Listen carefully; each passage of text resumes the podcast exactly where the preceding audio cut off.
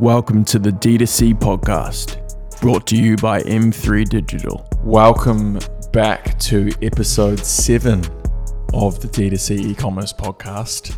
I'm sitting with Jack as usual. How are you, mate? Yeah, good mate. Good. Good to be back.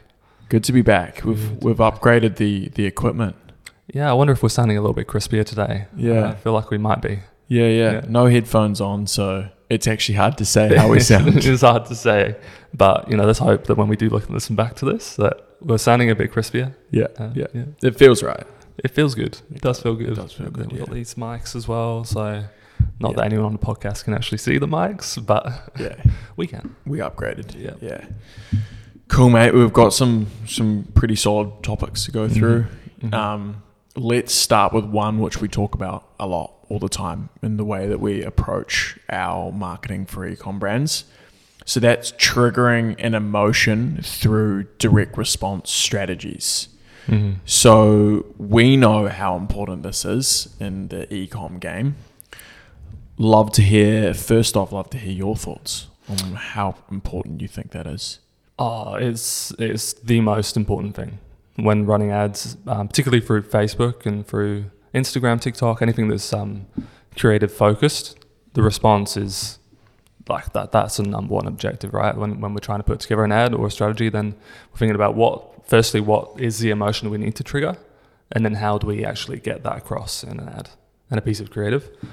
Um, so that you know, there's heaps of ways to do that. Um, and sometimes they're not sort of like the traditional um, idea that a brand might have in their mind, like they want to tell their brand story and stuff like that. But really, what it's Mm. about is what about your product is emotionally going to trigger someone to buy it. Yeah. Yeah. How you get that across in a piece of creative. Yeah. Um, Yeah, Yeah. P- I think as well, saturated market, yeah. we're consuming thousands of ads Yeah. every single day. If you're not going to trigger an emotion, you're not going to be memorable and you're not going to stand out. Right? That's it. That's it. So important. You, Mhm. you, you know what I mean? I think that ties in a lot to what we've talked about is the whole branded approach and being quite soft in the Mhm. approach. Um, and I think you can still be really, really true and clinical to your brand. Mm.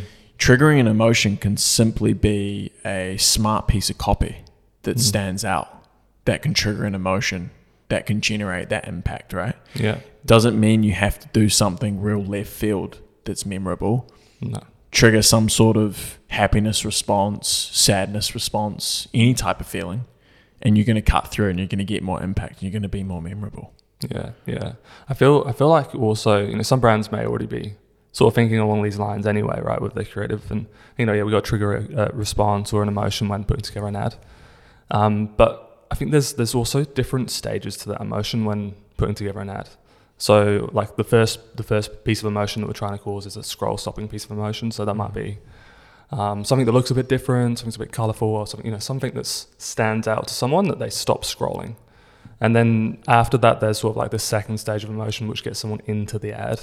So something that gets them past those first three seconds, really engaged. So like those first three seconds might be um, something that um, I don't know, something that they actually resonate with as a person, um, whether it's someone in the demographic or something like that. So the product there, and then once they're in, it's that intrigue. Does that problem solve? Does that solve a problem for me? That product? Then there's another stage of emotion that then causes it to click through to the to the actual website or to, to whatever it is. Um, you know, and there's a, there's a bit of a journey of emotions. You know, and Yeah. when we put together an ad, we're thinking about how each stage of that person's journey is going to end in them actually getting to the site and purchasing the product.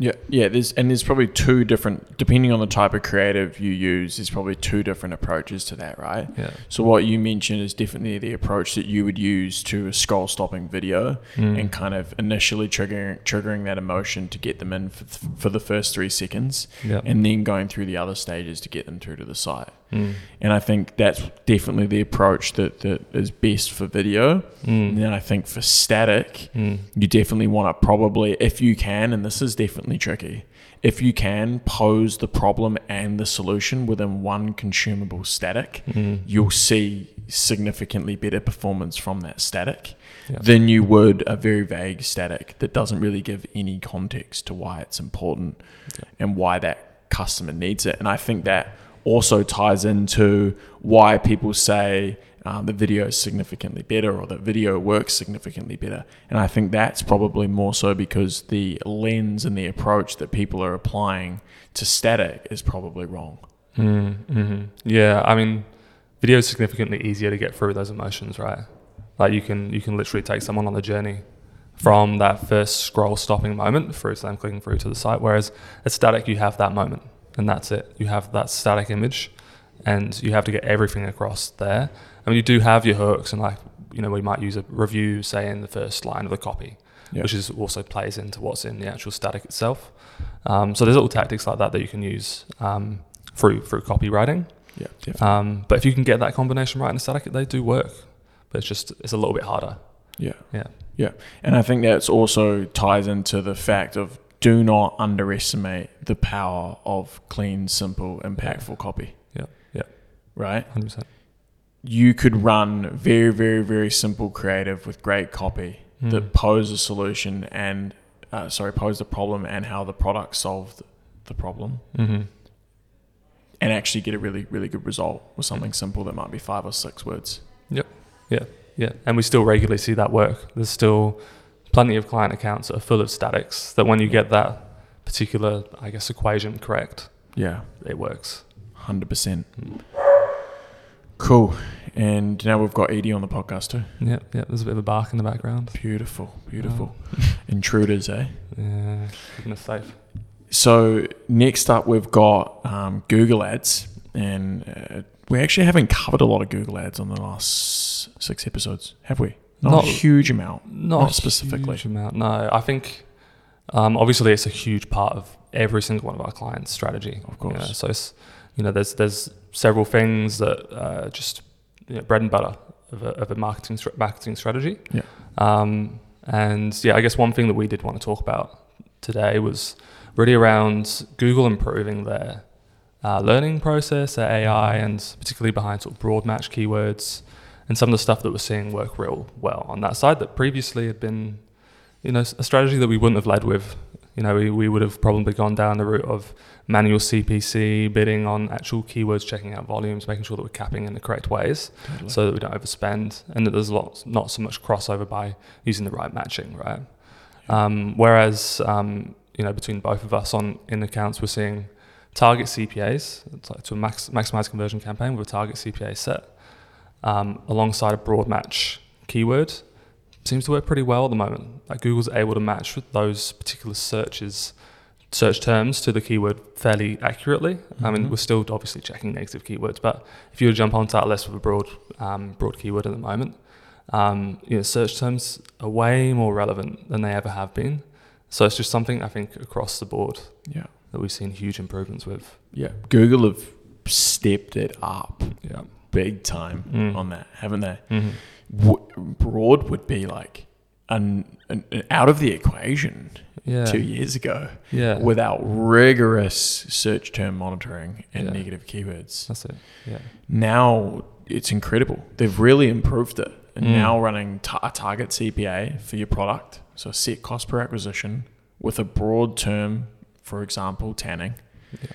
It's picking up really, really relevant terms and it's working really, really well. And it's actually converting on keywords that you probably wouldn't have put in your in your targeting list. That's it. That's it. Yeah, it's sort of So- expanding it, isn't it? Expanding what you can use within a campaign, and then obviously using that to work on building out the campaign as well. You know, there's certain variations of longer tail keywords that we're able to bid on because of that. Yeah. Um, Yeah. yeah. So the strategy behind that typically would run a single keyword ad group, so a SKAG campaign, single keyword ad group. We'd then run, for example, motorcycle jackets as the broad keyword, Mm-hmm. customize the specific ad very much so towards motorcycle jackets and the uniqueness that the brand has. And then also pinning that key term to the top as well, which is a Mm. really, really good good play. Mm-hmm. Um, and then setting your ideal CPA for selling a single unit or selling a jacket. And then essentially letting Google's AI to figure out where best to place that ad to generate a sale. And we've also noticed, even if you put a really high target CPA, your ad is not often top of page. Mm. And I've seen that across multiple brands. So Google's being very, very strategic in where they place those bids to Mm. m- try and meet your target CPA, rather than just spending all your money and putting you at top of page and spending out your daily budget, getting an average result. Mm. So there's some big, big algorithm work they've put into that because that is that's super exciting. Because obviously, an issue with Google a lot is is volume, Mm. getting the volume. How do we get more volume out of Google? Google converts really well, hundred percent, but it's tough to get more volume, Yeah. particularly targeted volume. Yeah. Yeah. Yeah. So Yeah, yeah, that's very true. I think, um, you know, we, we've obviously gone down that route of manual CPC in the past because we don't trust, especially when you're bidding on a high volume keyword, that Google's not going to take your budget and spend it with very little Mhm. results. So, you know, it's always been a case of, uh, like quite a, lot, a number of our clients do you do have products that are fairly competitive and you know Mhm. use well or sorry highly searched keywords. So Mhm. controlling that spend has been like a big big part of the strategy to make sure that we're always you know maintaining good ROAS and yeah, in Yeah. account metrics. So um, for them to introduce and to be working on on this uh, sort of new model, I guess, um, well, it's not a new model, but like improving this particular strategy yeah, um, has really helped us, or is, is already helping us scale. Some keywords in the past would have taken a little bit longer, a little bit more calculation yeah. to actually get to the point where, say, like we had a couple of new clients that have come on recently, and we've been able to get them there a lot quicker. Yeah, yeah, totally. Yeah. So that's a super exciting. Yep. Um, Yeah.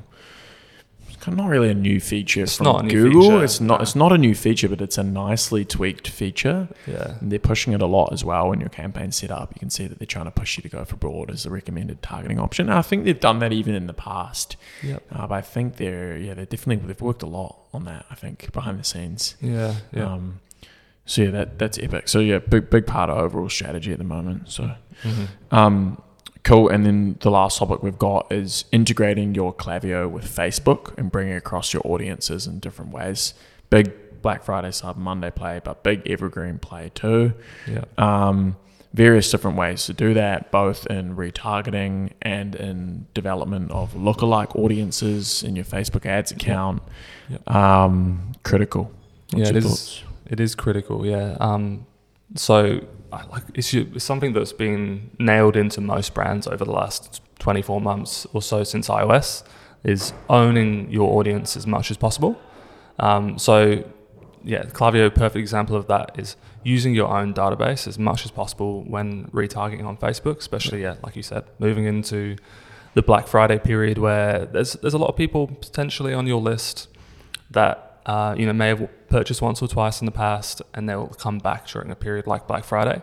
Yeah. So utilizing them, um, you know, essentially a free audience and a little bit of ad spend there when you're actually retargeting them, but essentially you know very targeted audience. Um, so real powerful, especially if you have lots of different verticals as well, like bringing back particular, um, I guess, people that have bought particular products or particular collections of products um, and then retargeting them during the Black Friday campaigns. So um, Klaviyo allows you to sort of segment by particular products or particular collections, um, and then you're able to sort of retarget those. And, and like you said, are also very good fundamental lookalikes that you could use during your build out as well for Black Friday. Yeah. Yeah, and I think this also ties into an interesting, interesting conversation that we get asked by partner brands, and that's um, you know they might have sixty thousand on their mailing list, and maybe twenty thousand of those have actually unsubscribed from their mailing list. And you know, um, monitoring costs, they're looking at oh hey, should I just delete everyone that's unsubscribed? That's you know essentially suppressed. Mm. And we really lean towards saying absolutely do not do that. Mm. Um, and I think the key reason being is that you own that data, right? Mm. So what you then can do is you can actually still use that data for lookalike audiences as you push that, push that through. So that gives your audiences a bit more density in data. Mm. So um, I think that's just an interesting, interesting question we often get asked because you know obviously I think Klaviyo just put their prices up a little bit. It is expensive, Yeah. um, but there is huge merit in make, making sure that you're never removing suppressed emails because there's huge. There, there's other ways, providing you've got the right strategy and infrastructure to actually leverage those. yeah.